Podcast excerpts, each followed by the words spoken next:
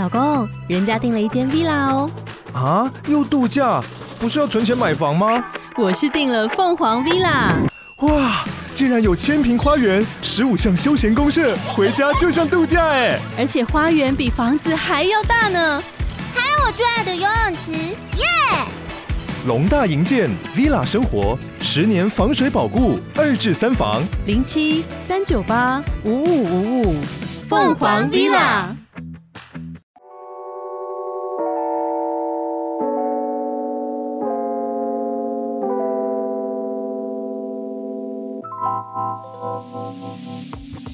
以后都不见，祝大家早安、午安跟晚安。欢迎来到讲歌不唱歌，我是 Ann。礼拜三的今天，我们都会来分享一些比较呃跟大家当下有关的新闻，所以呢，今天就会比较轻松一点喽，不像前几周一样有很多我想要呃放的一些内容在里面，我们就是闲聊而已。那六月十五号以前。哦，目前为止发生了哪些大事情？来让大家知道一下。最近科学的研究指出啊，其实大量的男性染色体是出现异常。大家对于染色体到底有没有什么概念？像我对于染色体的概念始于犯罪学，就是所谓的超雄症啊、超雌症啊，什么意思呢？就是我们最常知道的那一对染色体，就是 S 和 Y 还有 Xs。嗯，突然就想要唱那个酷玩乐团音乐，有没有？他那首 S M Y 我超喜欢的。好，那不是重点。也就是说呢，这个 X 跟 Y 一般来讲，女生就是 X S，然后男生就是 X N Y。但是呢，最近科学家就发现呢、有蛮多男性的身上，他的性别染色体多带了一些额外的性别染色体。而且是之前上一次结果的两倍，那包括这些影响，就是说，除了这种糖尿病啊，或者是性能力呀、啊、生育能力、繁殖能力的影响之外，还会有什么血栓、一些疾病的风险都会增加。但是染色体是非常迷人的事情。我最近无聊嘛，我真的超无聊的。我最近在看那个台湾变色龙还是什么蓝色蜘蛛网，就是 YouTube 上面有上传。然后就有一集在讲一个女生，她自己内心有对于男生跟女生的一个性喜好，等于说她就是双性恋。可是你要知道，那个剧集就是二十多年前拍的，所以呢，她那时候在解释的时候，她认为这个女生她是有异常的，反正就是那个那种司法人员在评断，就是二十多年前的那种。眼光，然后他就有提到这个女生她本身的染色体好像有多带了一个 X。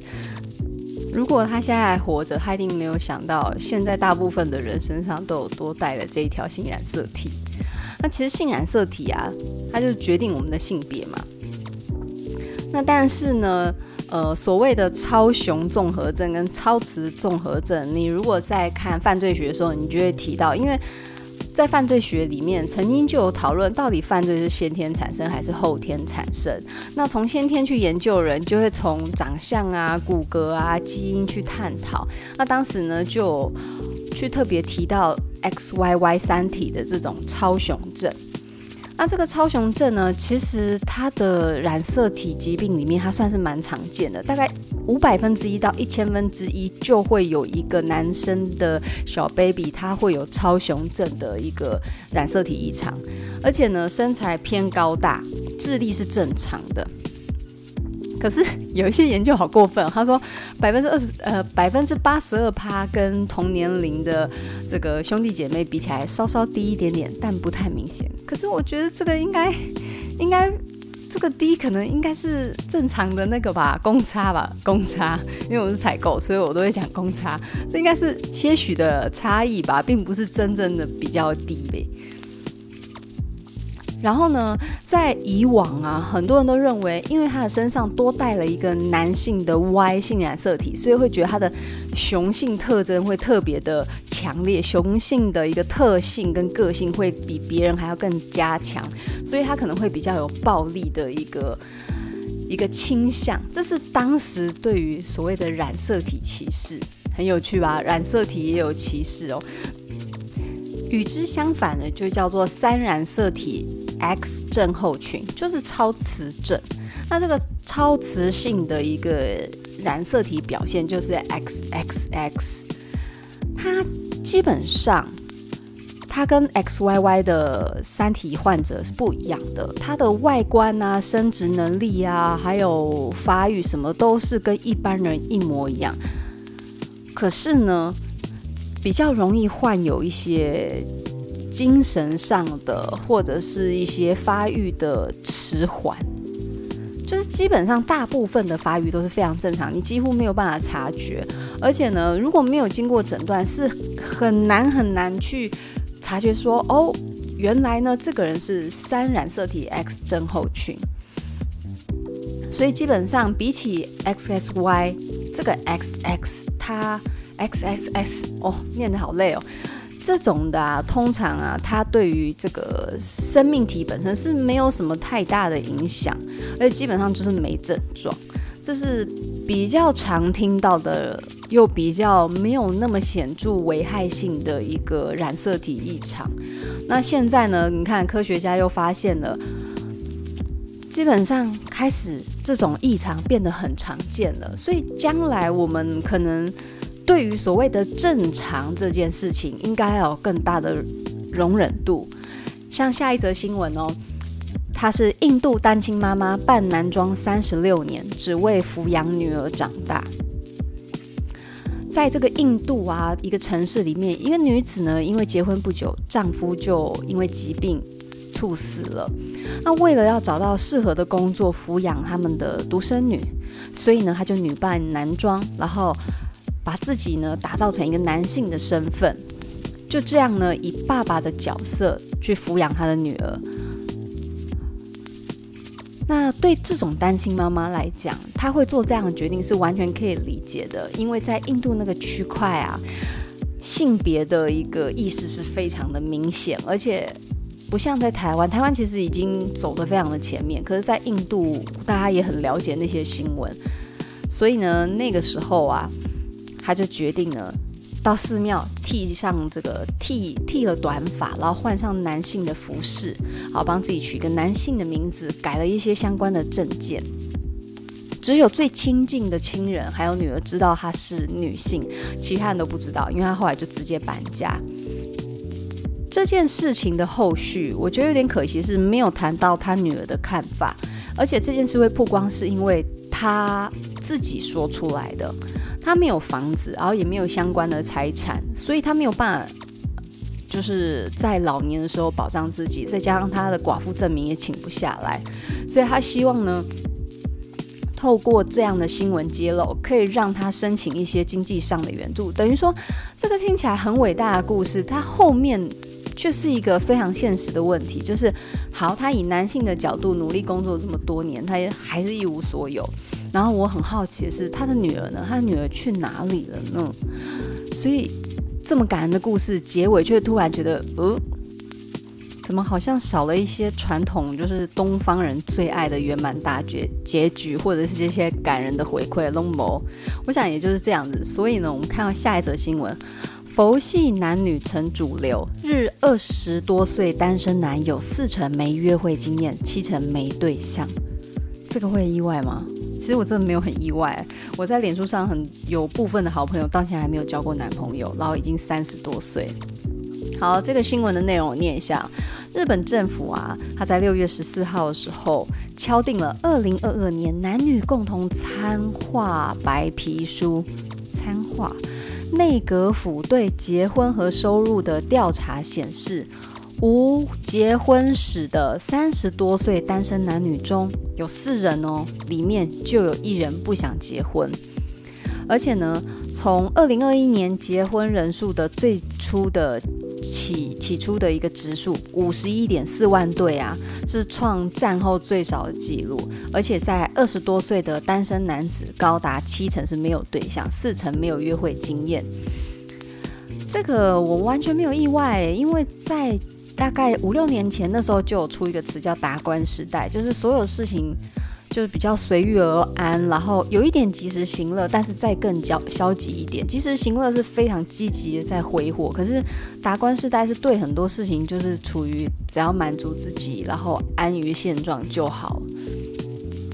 那其实呢，这里面呢、啊，四个人里面就有一个人不想结婚的原因哦，很多是不想被婚姻束缚，想过得自由。然后女性是认为结婚后啊，工作、家庭、小孩双方很多很多的问题，再加上呢，日本的女生结婚后是要冠夫姓，就是改夫姓，不是冠，是改夫姓。男性的迟疑点是在于经济能力，然后还有工作的稳定度的问题。那在这里面呢，又提到二十多岁的男性有百分之六十五点八，然后女性是百分之五十一点四，没有任何的感情状态。这个这个真的是，呃，应该这样讲了。我们现在的世代变得很方便，人与人之间不是要接连接，而是人与人之间虽然沟通的方式变得很简单、很容易。可是就是因为这样，我们可以，我们抓舒适圈的方式比以前容易很多。现在舒适圈，你靠网络联系联系，你能聊就那几个，你也不会想再多踏出去，因为踏出舒适圈是痛苦的。那等于就是说，我们在同温层里面进行很安全的交往，很安全的一个人际关系。那你要再去认识陌生的对象，其实多多少少会带有很多的戒心，然后再加上。现在疫情的关系，出去的一个机会又更少了，而且其实谈恋爱真的很耗神，很耗心力。你要去了解对方，对方也要了解你，然后在那个试探跟摸索里面，其实是会耗掉非常多的时间。那除非你很喜欢谈恋爱的感觉，但是你知道恋爱这件事，就是它有多甜蜜，它的副作用就有多大，跟毒品差不多啊，比毒品还严重。所以呢，年轻男女不想要谈恋爱是完全可以理解的事情。而且呢，现在整个国际社会的一个经济走向不是很明朗，然后又通膨啊，还有疫情这些关系，其实很多年轻人相对的在消费上面比较着重在呃奢侈消费，那种小额的奢侈消费。我既然存了那么多钱，我都买不起房子，我还不如把这些存来的钱去买一些我觉得至少我用起来会开心的事情。比如说 iPhone 就是一个很明显的，iPhone 就是一个自我价值跟自我身份的认同，那是一种自我努力的证明嘛。我你看我现在存存钱存多久，我都没有办法存到头期款，那我要干嘛？吃馒头过日子吗？不行啊，我还是要有一个。掌握自我的感觉，诶，老实说，Ed 我自己就是这样买 iPhone 啊。我觉得 iPhone 它好用啊，它给我便利性，然后重点是我看到它就会想到我努力工作，然后买这个东西犒赏我自己。那以前的人是辛辛苦苦，可能呃大概十年内他是存到头期款可以买房子，他住在他的一个自我价值感里面。可是现在的人，他可能工作二十年都不见得可以存到。足以买得起房子的头期款，像我有一个亲戚，他现在因为他是跑船的，他现在计划是要直接搬去马来西亚。他说台湾的房子太夸张了，认为是说同样的价格哦，他认为六百万以内在台湾能买的房子小得太夸张了。他同样的钱去马来西亚，他可以住这种透天厝，然后而且是在华人区，语言沟通无碍，然后吃喝。玩乐完全都跟台湾一样的性质，为什么不能？所以呢，他现在就很努力在跑船存钱，然后他就打算，就是老年就要直接移居马来西亚。他说台湾真的太离谱，而且不只是贵，而是说那个价格买来的房子一点都称不上它的价值。所以现在讲一讲就觉得，再再多买一些奢侈品好了，反正反正买不起房子，有没有？这个可以理解，完全可以。那除了在所谓的爱情上面，你们会发现现代人的恋爱观啊，还有一些感情关系都不如像以前一样那么积极。以前日本还有所谓的婚活啊，然后这种婚姻活动，就是为了要结婚，然后去相亲、去联谊，这些活动以前非常的热烈。比如说最经典的日剧《大和拜金女》，哦，这是我最爱《大和拜金女》，虽然是很俗套的剧情，可是看起来就是一个很疗愈的一部片子。里面每个角色都有自己的一个个性，然后里面有一个很温柔的大姐姐，是男主角曾经暗恋过的一个女生。然后女主角就是这个松岛菜菜子，男主角是体真一。那这一段感情里面呢，其实很多的一个重要场合就是在婚活联谊活动上。那女主角为了要这个，为了要认识有钱人，嫁到好人家，她就很积极的参与这些婚活活动。然后去认识他觉得很不错的医生啊、律师啊等等的一些所谓的高知识分子水平的那个等级的人。那当然，最后这个故事带给我们的不是这样，而是真正的爱是什么样子。在这个很俗烂的剧情里面，会得到非常疗愈的感觉。那是那个年代的样子，那个那个年代大概九零年代啊，九零年代就是大家就是想要谈恋爱、结婚、生子。然后在一起相守到老，所以那时候日剧都是围绕着一个感情的关系。可是你们会发现这几年来的日剧啊、韩剧，它围绕的主题已经从爱情慢慢转移掉，要么所谓的爱情片就会非常的不切实际、过度浪漫，不然呢就是会提会来到一种。所谓的一个友情的人生价值的，就是已经不会再那么聚焦在爱情这件事情了，因为现在年轻人所关注的议题不再是谈恋爱这件事情，所以你会去看那些剧集，也会慢慢有一些议题的转变。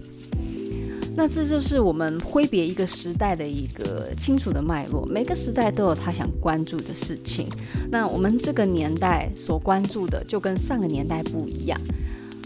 而且呢，我们要告别不止这一件事，像香港也有一个很让人依依不舍的吧，就是有一个叫做珍宝海鲜坊的一个大船开离了香港，在这个哦，这个很就是今天呢，在这个半小时前呢、这个拥有四十年的历史、非常知名的香港地标水上餐厅珍宝海鲜坊。在六月十四号正式被拖走，四十多年，快要半世纪了。那今天呢、大概哦，这个新闻虽然是在半小时前发布，但是其实今天中午的时候，珍宝海鲜坊就被很多的拖船给托运了离开，然后正式离离开香港的避风塘。那其实那就是一个，就像我们。台北的桥被拆哦，什么南门北门的移动啦，或者是火车站附近的什么地下道又填平又挖什么的，那个当那个已经树立在那里很久的一个地标，一个固定的景象被改变的时候，其实就是有点像是那种青春痘被挤破，然后伤口要愈合，最后留疤那个感觉一样。那一块就空了，空空的，但它会留下一点痕迹。那这个珍宝海鲜坊呢，它是创立在一九七零年代，是香港非常重要的地标，而且呢，它号称是世界上最大的海上食府。那其实呢，当初是在这个商人王老吉他集资筹建的。不过呢，在一九七一年装潢就是失火，造成三十四死、四十二伤的重大惨案。然后后来呢，何鸿燊啊跟郑裕彤就合资买下，重新装潢。那当时装潢的钱大概总投资一亿多，然后七六年正式开业。哎，那个珍宝海鲜坊，它那个火灾的场面好可怕哦，吓死人了。那在这这艘船上有非常多很重要的贵客啊，巩俐啊、周润发、汤姆克鲁斯啊、伊丽莎白二世，啊，甚至很多电影都有来过这哦，比如说《食神》，《食神》这个就很有名，《无间道二》。但是呢，这几年来啊，因为呢受到了疫情影响，餐饮啊、旅游啊这些损失，其实加起来都三四亿以上了。其实那时候他们这个。掌握这个珍宝海鲜坊的香港仔饮食集团一直想要无偿的捐赠这一条船，可是呢，大部分企业家都表示啊，营运成本太高了，所以就找不到人去接手它。所以呢，这艘船呢，就在没有人愿意认养它的一个状态下，今天离开了它守候了四十年的一个老位置，然后正式跟时代画下一个句点。听完是不是觉得今天的心情很不 OK？对吧？今天我们要介绍这首歌，就是用一堆的 OK 来跟你说它很不 OK。这首是什么歌呢？陶喆的《I'm OK》。那大家在听《I'm OK》的时候，有没有发现它开头那个音乐其实有一点点像是包青天的主题曲？噔噔噔噔噔，就有一种包青天即将要开审的感觉，然后有人就要喊威武。但是呢，接下来迎来是什么？开始非常呐喊的，就是一个非常火热的开头，然后接下来就出现一段口白，他说：“Sorry，我不在，请在毕生后留言。”然后再念着：“我正在寂寞的超级市场找着生力面，你永远不会回来，我的日记变空白。希望有一天你会 OK，呃，我会 OK，希望有一天我会 OK。”什么叫生力面呢？生力面是很早期的名字，它是在一九六七年、啊，明利食品当时就是在日本的日清引进这个素食面制造技术，然后抢先呢就在台湾生产的一个鸡汁面，然后干泡两吃的叫做生力面。那其实生力面就是现在我们知道统一面啊、肉燥面啊什么叭叭叭一堆的面，这是一个蛮。蛮有时代味道的一个名词，而且重点是，你们知道当初为什么日清会说要冲泡三分钟吗？超强的哦！我跟你讲，真的超有生意头脑。他说他们其实有能力让泡面在一分钟之内就泡好，可是他们呢，最后还是决定三分钟。Why？因为等待让味道更美好。所谓等待就是最好的调味料，除了研发之外，等待就是最容易让食物变美味的秘诀。好。离题，所以呢，他在寂寞超级市场找的生力面，一个没有伴侣的人，他根本吃不下饭，然后他也不想花心思弄他的饭，所以呢，他就买了泡面回来吃。然后一个很直接告诉你他的状态，就是一个爱人离开他了，然后 Sorry 我不在，请在毕身后留言，有点像是他的心情状态，他渴望他打来，然后。他期待他回到家可以听到留言里面会有人打来，然后接下来呢，这首快歌里面呢、我竟然很喜欢它的旋律，它的旋律是真的蛮好听的。他这样唱哦。不要忘了留姓名、电话和其他事情。不要说得太快，免得我没写下你的大名。或许你不再打来，我却等到头发白。希望有一天你会打来，希望电话那一天会 OK。好，啊，不要忘了留姓名、电话和其他事情。不要说得太快，免得我没写下你大名。他这有点像是提醒打来的人，你不要忘记把你要交代的事情写得清清楚楚的，然后慢慢说，然后免得啊，我忘记是谁打来找我什么事情。因为以前的那个留言答录机啊，只能播一次，播完就没了。所以他叫你慢慢说，然后资料清楚一点。那他这一句话在什么意思呢？在这么多的留言里面，他假装这是日常的提醒，但是其实或许你不再打来，他渴望他打来。我等这些留言啊，我听啊听啊听啊，其实呢，我好想等到你的电话。所以他后面说，希望有一天你会打来，希望电话那一天会 OK。对他来讲，在那之前的每一天都不 OK，然后副歌就很狂暴唱：你靠近来，可是电话冒险说不出来，痛苦藏在里面，耐心等待，可是还是冒险，没有讯号，联络不到。现在你给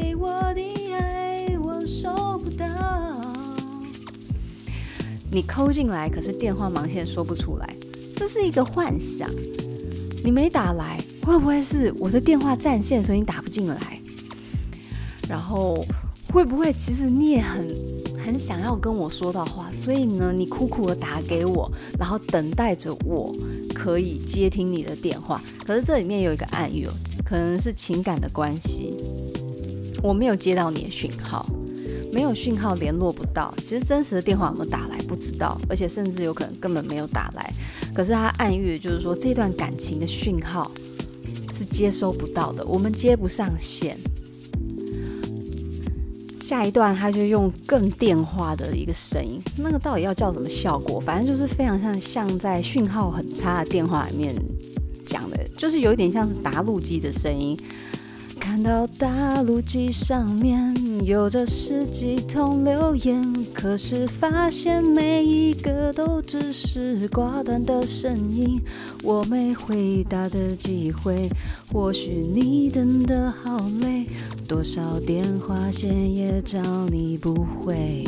就是留言里面啊，答录机里面，他发现很多很奇怪的留言，全部都没有，就是响一下就挂掉，响一下就挂掉。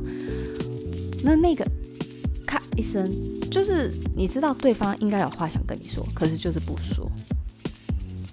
你不留言，然后我打过去，你又不接，我都没有回答你的机会，会不会你已经不想再等我了？啊，就算我电话线弄了几百条这样子，我也等不到你的回应啊。在这些啊，全部都是用非常情绪狂躁的方式去呈现那个不 OK、断讯、讯号很差的一个感情关系状态。但是最后面呢，他是用一个非常温柔跟哀求的声音唱：还有很多事我还想对你说，要用什么方法能跟你联络？请你留一个号码让我拨。的声音我才 OK。这里的那个旋律有点像是短暂放晴，可是紧接着唱完这段很温柔的祈求，就是说拜托你给我一点讯息，给我一点回应，让我可以找到你，让我们可以恢复 OK 的状态。然后接下来他的真心话就是，因为呢。最近我的心情很不 OK，然后这里的唱法就是一样是用打录机的声音，然后呢非常狂躁的方式唱出那个剧烈的情绪状态。最近我的心情很不 OK。透过这种音乐的表现手法，还有声音的情绪起伏，让你可以察觉哦，刚才他那个还有很多事我还想对你说，这个感觉有点像是我在心里想要跟你说的话。然后另外一个，最近我的心情很不 OK，是我正在我那狂躁状态爆炸。其实啊，陶喆会做这首歌，某种程度就是对自己的一种。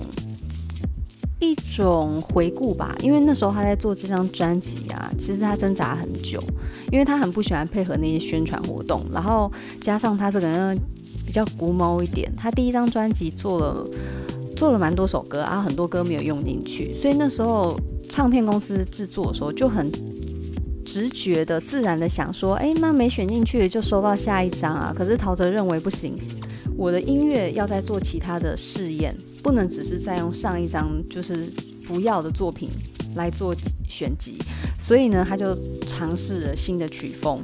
那当时前半年他的状态是有开始慢慢投入进来，因为那张专辑他整整花了三年才做完。这三年是 why 呢？因为呢，前半年进入状况嘛，结果好死不死，他纯音乐的当时的那个硬碟就坏掉了，然后他一度就是放弃，他不想做这音乐，他觉得累透了。但是好险，后来他又再重做，然后而且其实他那半年已经快要把这张专辑做完一半了，然后就他的非常鸟毛人来讲，已经是一个很大的进度，可是却这样子直接毁损，所以让他真的心情非常不 OK。那这张专辑很有趣的事情是啊，跟第一张专辑不一样，第一张很多的音乐都是在录音室完成，可是这张专辑呢，超过一半以上都是在家里啊，还有他自制的一个小小录音室去完成录音的。所以这张专辑非常具有陶喆当时的一个生活情态。哦，包含他和他的录音师啊，一起在那个简陋的录音室里面，就是他自己用布啊干嘛的随意这样搭起来的。然后陶大伟那时候看到也觉得哇，那把我们家弄得非常的具有现代现代风的感觉，那就是一个很开朗的一个一个玩笑。那你就可以知道，当时在制作这张专辑的时候，陶喆为了贯彻自己做音乐的想法，所以是很克难的。去坚持自己想做的样子，那同时呢，呈现出来的是真的蛮特别的。然后这张专辑啊，在很多的层面来讲，有一点像是陶喆的人生哲学吧。因为这张专辑啊，它里面放了很多他自己对于世界的期待，然后对于音乐的玩耍的那种快乐。你可以在这张专辑可以。呃，很明显察觉到他在试验音乐的那种探索的过程，然后不同的音乐里面都有非常强烈的元素哦，比如说有电子啊，然后有乡村啊，有摇滚啊，哦，有那种类似歌剧的感觉，然后还有环境音啊，还有各种声音变形的一个手法，在这张专辑很大量的去。使用它去玩耍它，所以音乐当然就像一个游乐园一一样，非常的有趣。那基本上呢，讲到 I'm OK 啊，我就突然想到，大家有没有想过啊，在所有英文里面用的最被泛滥是什么？就是 OK。我们华人一天会讲多少次的 OK？大家有算过啊？真的 OK 很好用哎。你三不五时句子里面夹杂一个 OK，就可以让别人有一种嗯，你有在听我讲话的错觉，就这种 OK OK OK OK，而且这个 OK 有非常多种意思，你可以是嗯很 OK 啊，或者是 OK，嗯 OK 了，嗯 OK OK OK OK，就是你们可以听得出来那几种 OK 吗？一种 OK 是真的好哦，再来就是还好。不好，还有那种随便你，或是嗯嗯，哦，所以这些 OK 是非常非常的多种意思。啊，在一八三九年的时候啊，OK 其实它是一个故意的写错字。你们知道，就像现在的儿子，然后女儿，故意用这种儿来去创造一个阅读时的一个陌生感，然后让你觉得很有趣吗？或者是儿纸。故意写那个“纸”，对不对？你明明就知道不是这样。然后或者是故意写“应该”，因为的“因”。那英文也有这种语境的玩耍情况。那他们当时就是 all cor 哎 all correct，把它改成了 O L L，然后 K O R R E C T E C T 是什么？就是原本是全部都对，就是 A L L。然后空格 C O R E C T 就是全对哦，都对。那当时呢，故意用这种写错的，制造一种阅读的陌生感，去让大家觉得很有趣。所以他就把开头的字首全部改成错的，哦，把 A 改成 O，因为念起来很像嘛。然后 C 改成 K，那当时这是故意用这个 OK 表示都对的意思。然后再来呢，刚好隔年，因为呢参选总统的一个候选人呐、啊，他就自己使用自己的外号，然后去写 OK，所以当时很多政治标语里面都有出现 OK，再加上当时的那个故意写错的那个 all correct，然后就让 OK 变得开始在一九年呃一九年代后期变得大量广泛的使用。所以啊，我们现在说什么 OK Y 才是正确的全写？No，其实 OK 是 correct 的错写，然后后来才被别人发展出一个长的写。那当时电报发发呃发明问世的时候，就也会用 OK 这两个词来表达一个确认。那到现在 OK 已经被不断的用到后面，就像我们刚刚呈现多种表情，OK OK OK OK。就是各种语气可以表达 OK 的多重意义，这就语言很有趣的意思。包含像陶喆自己有讲啊，我的 I'm OK 就是我很不 OK。所以这张专辑就是在苦难中磨出来一张非常厉害的专辑。那其实呢，讲到 I'm OK 的时候，会有一点有一点点不舍诶，因为陶喆我最喜欢专辑就就是前前四张，然后当我介绍第二张，就是快要过半的那个状态了，所以陶喆的专辑我会慢慢讲，然后拖越久越好，因为就是我非常非常的喜欢他。好，那今天的分享啊就到这里，不知道大家今天 O 不 OK 啊？我们下次见，拜拜。